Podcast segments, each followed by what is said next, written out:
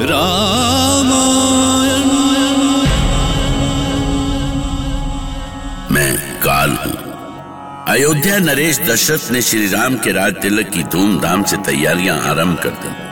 सभी तीर्थ स्थलों का जल कलश स्थापना के लिए मंगाया गया था। सभी विधि विधान शास्त्रीय विधि से किए जा रहे थे। अयोध्या को ध्वज, पताका, तोरण और कलशों से सजाया गया। राजमहल के घोड़े, रथ और हाथी किसी महाराजा की तरह सजाए गए। राम के अभिषेक की बात सुनकर सारे अयोध्या वासी खुशी से भर गए थे। रनिवास में रानियाँ भी इस समाचार को सुनकर इतनी खुश हुई कि वे दोनों हाथों से अन्न, धन और वस्त्र दान करने लगी। ऐसे अवसर पर महाराज दशरथ का आदेश पाकर गुरु वशिष्ठ श्री राम को धर्म और नीति का उपदेश देने के लिए राजमहल पहुँचे। प्रणाम, गुरुदेव। कल्याण हो राम। तुम्हारा सदा कल्याण हो। गुरुदेव को सीता का भी प्रणाम स्वीकार हो। आयुष्मती भवपुत्री सदा सुहागन रहो। गुरुदेव भला आपको कष्ट करने की क्या आवश्यकता थी? आप एक बार आदेश देते मैं स्वयं चला आता। ये तो तुम्हारा बड़प्पन है राम। तुम्हारे गुण शील और स्वभाव की ही चर्चा आज हर ओर हो रही है। पर मैं आज किसी विशेष काम से यहाँ तुम्हारे पास आया हूँ। गुरुदेव मैं कुछ समझी नहीं। अब श्री राम को कुछ दिनों के लिए संयम का जीवन जीना होगा। ऐसा क्यों गुरुदेव? इसलिए कि महाराज दशरथ की आज्ञा से शीघ्र ही आपका राज्याभिषेक किया जाना तय हुआ है और एक राजा के लिए तपस्वी का जीवन जीना बहुत आवश्यक है। मैं जानता हूँ गुरुदेव एक राजा और एक तपस्वी के जीवन में कोई भेद नहीं होता पर क्या केवल मेरा ही राज्याभिषेक हो रहा है? ऐसी बात क्यों पूछ रहे हो राम? राज्याभिषेक तो किसी एक कुमार का ही होता है। किसी भी राज्य का राजा भी कोई एक ही हो सकता है। गुरुदेव यदि आप क्षमा करें तो मैं एक बात कहूँ। बोलो राम क्या कहना चाहते हो? गुरुदेव मैं अयोध्या का युवराज पद स्वीकार नहीं करना चाहता। ये, ये तुम क्या कह रहे हो राम? ऐसा विचार भी क्यों आया तुम्हारे मन में? मैं सच कह रहा हूँ गुरुदेव। मैंने जीवन में कोई भी कार्य अकेले नहीं किया। बचपन से लेकर विवाह तक सभी कार्य हम चारों भाइयों ने साथ साथ किए हैं। गुरुदेव विश्वामित्र के साथ भी लक्ष्मण मेरे साथ था। और आज इस बात की सूचना पाकर कि मेरे अकेले का राज्याभिषेक होने जा रहा है, मैं मैं बहुत बड़े धर्म संकट में पड़ गया हूँ, गुरुदेव। तुम्हारा ये धर्म संकट में समझ नहीं पा रहा हूँ, राम। इसमें ना समझने जैसी क्या बात है गुरुदेव? जब हमने आज तक आपस में कोई भेद नहीं किया तो क्या आज मेरे लिए ये उचित है कि मैं अकेले ही अयोध्या के राज सिंहासन पर बैठूं? क्या ये दूसरे भाइयों के साथ अन्याय नहीं होगा? क्या मैं कभी इस अपराध बोध से मुक्त हो पाऊँगा गुरुदेव? परिवार और राजनीति में बहुत अंतर होता है राम। परिवार में सब कुछ हृदय से चलता है, पर राजकाज में लोक हित प्रजा का हित सबसे ऊपर होता है। इसीलिए आवश्यक है कि तुम अपनी भावनाओं को वश में रखो और रघुवंश का उत्तराधिकार ग्रहण करो। किंतु गुरुदेव, अब कोई प्रश्न मत करो राम। राजधर्म तुम्हारे व्यक्तिगत जीवन से भी बड़ा है। उसके दायित्व को समझो और उस पर विचार करो। कैसे विचार करूँ गुरुदेव?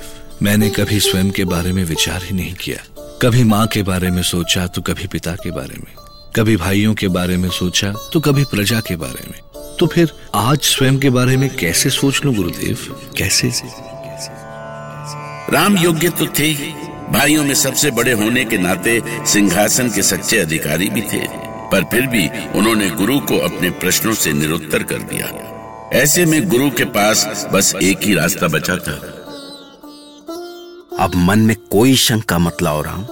ये एक महान दायित्व तो है राम और इस दायित्व का रघुवंश के पूर्वजों की तरह कुशलता पूर्वक निर्वाह करो। किंतु गुरुदेव भैया भरत और शत्रुघ्न तो मामा श्री के यहाँ हैं।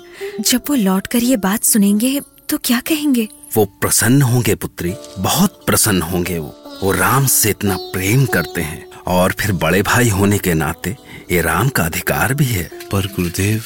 राम और बेटी सीता बहुत ध्यान से सुनो। आज मैं तुम दोनों को एक रहस्य की बात बता रहा हूँ। क्या गुरुदेव कुछ बातें धरती से नहीं स्वर्ग से संचालित होती हैं जिसे विधि का विधान कहते हैं। तुम दोनों साधारण मनुष्य नहीं हो भरत लक्ष्मण और शत्रुघ्न। ये तीनों तुम दोनों की सहायता के लिए भेजे गए हैं। हाँ राम विधि ने ही उन्हें यहाँ तुम्हारे साथ भेजा है। इसीलिए कि प्रभु तुमसे कोई विशेष कार्य कराना चाहते हैं। यह विधि का विधान है विधि का सम्मान करो और उसके इस विधान को उसकी इच्छा के अनुरूप संपन्न करो जिससे तीनों लोकों में देवता ब्राह्मण और साधु संत सब सुखपूर्वक रह सकें। जैसी आज्ञा गुरुदेव यदि प्रभु की यही इच्छा है तो ऐसा ही होगा। राम के हाँ करते ही महाराज दशरथ खिल उनके आदेश पर अयोध्या के राजमहल को पुष्प लताओं से दीप मालाओं से सजाया जा रहा था। लोग भरत और शत्रुघ्न के आने की प्रतीक्षा कर रहे थे, जिससे कि वो भी राज्यभिषेक के भव्य उत्सव को देख सके। हर ओर खुशियाँ मचल रही थी, पर इस अवसर पर भी एक लोक ऐसा था जो बिल्कुल ही प्रसन्न नहीं था, जो भविष्य की कल्पना से दुख में डूबा था, और वो देवलोक था।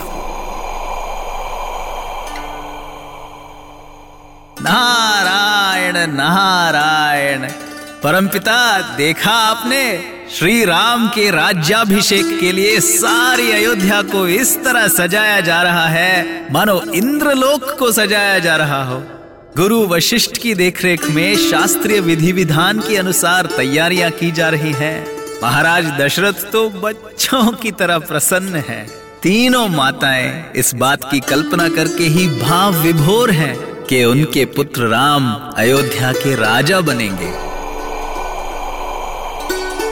परमपिता? ये क्या परमपिता? आप प्रसन्न नहीं है? आपके मुखमंडल पर गंभीरता के भाव? क्या बात है प्रभु? किस भयानक संकट की आशंका है ये? पुत्र नारद ये जो कुछ भी हो रहा है उचित नहीं है। कदापि उचित नहीं है। क्या? ये क्या कह रहे हैं परमपिता? आज श्री राम का अभिषेक हो रहा है। वो अयोध्या के राजा बनेंगे। भला इससे शुभ अवसर और क्या हो सकता है? जो हमें शुभ लगता है पुत्र ये आवश्यक नहीं कि वो दूसरों के लिए भी शुभ हो। मैं कुछ समझा नहीं परम पिता। श्री राम को अयोध्या के सिंहासन पर बैठने से रोकना होगा नारद। परम पिता ये क्या कह रहे हैं आप? राम को सिंहासन पर बैठने से रोकना होगा? क्यों परम पिता? क्यों? क्योंकि यही विधि का विधान है। तो इस विधान को बदल डालिए परमपिता। बदल डालिए उस विधान को जो राम को राजा बनने से रोकता हो। इसे नहीं रोका जा सकता पुत्र क्योंकि इसी में सबका कल्याण है। जिसमें राम का अहित हो उसमें सबका कल्याण कैसे हो सकता है परमपिता? धैर्य रखो पुत्र धैर्य रखो। राम का जन्म किसी महान उद्देश्य के लिए हुआ है और उस उद्देश्य को टाला नहीं जा सकता। वो कैसा महान उद्देश्य है परमपिता जो राम के लिए ही बाधा बना हुआ है? कैसा महान उद्देश्य है वो? परमपिता जानते थे कि राम का जन्म महल का सुख भोगने के लिए नहीं जन जन का दुख दूर करने के लिए हुआ था। दीन दुखियों का उद्धार करने के लिए हुआ था। अयोध्या के संकट को तो कोई भी हर सकता था। भरत लक्ष्मण या शत्रुघ्न कोई भी। पर राम को मात्र अयोध्या नहीं, बल्कि तीनों लोगों के संकट हरने थे। और इसके लिए उन्हें एक अनोखा विधान रचना था। स्वयं अपने लिए दुख और कष्टों को वरण करना था। गहरी पीड़ा सहनी थी, ताकि कोटि कोटि जनता की पीड़ा दूर हो। राम